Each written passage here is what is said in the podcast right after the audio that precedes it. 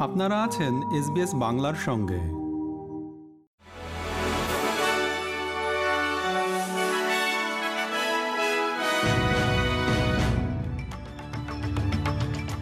SBS Bangla. আজকে শীর্ষ খবরে সবাইকে আমন্ত্রণ জানাচ্ছি আমি শাহান আলম। আজ বুধবার ত্রিশ আগস্ট দুহাজার তেইশ সাল প্রথমেই অস্ট্রেলিয়ার খবর। ইন্ডিজিনাস ভয়েস টু পার্লামেন্ট গণভোট আগামী চোদ্দ অক্টোবর অনুষ্ঠিত হবে। প্রধানমন্ত্রী অ্যান্থনি আলবানিজি এই ঘোষণা দেন।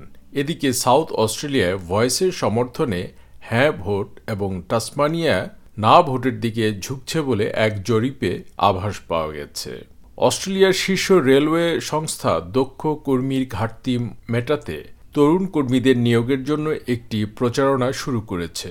অস্ট্রেলিয়ার রেলওয়ে অ্যাসোসিয়েশনের ওয়ার্ক ইন রেল ক্যাম্পেইনটি স্কুল গ্র্যাজুয়েটদের আকৃষ্ট করার জন্য ডিজাইন করা হয়েছে। গবেষণায় দেখানো হয়েছে যে পঁচিশ বছরের কম বয়সী কর্মীরা এই শিল্পের কর্মশক্তির মাত্র চার শতাংশ প্রতিনিধিত্ব করে।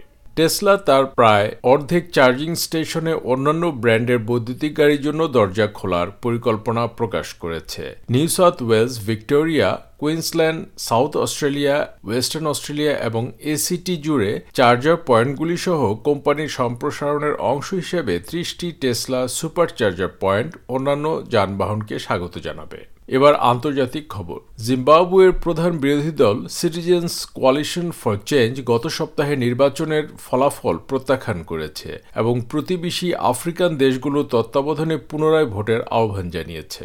গত সপ্তাহের ভোটে দেখা গেছে প্রেসিডেন্ট এমারসন মানাঙ্গাওয়া পুনরায় নির্বাচনে জয়ী হয়েছেন এবং তার দীর্ঘদিনের ক্ষমতাসীন জানু পিএফ পার্টি তাদের সংখ্যাগরিষ্ঠতা ধরে রেখেছে। এবার বাংলাদেশের খবর। বিশ্বের সবচেয়ে দূষিত বায়ুর দেশ হয়ে উঠেছে বাংলাদেশ। দূষিত বায়ুতে থাকার কারণে বছরে বাংলাদেশের মানুষের গড় আয়ু ছয় বছর আট মাস কমে যাচ্ছে।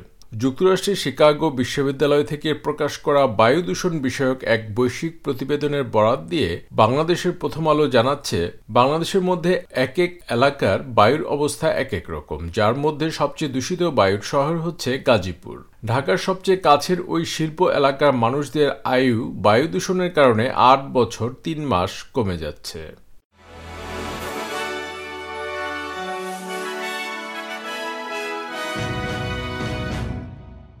শ্রোতা বন্ধুরা, এই ছিল আমাদের আজকের শীর্ষ খবর। এসবিএস বাংলার প্রতিদিনের সংবাদ নিয়ে আমাদের আরও পডকাস্ট শুনতে ভিজিট করুন SBS dot com dot A U forward slash Bangla. আপনাদের সাথে ছিলাম আমি শাহান আলম। সবাইকে শুভকামনা।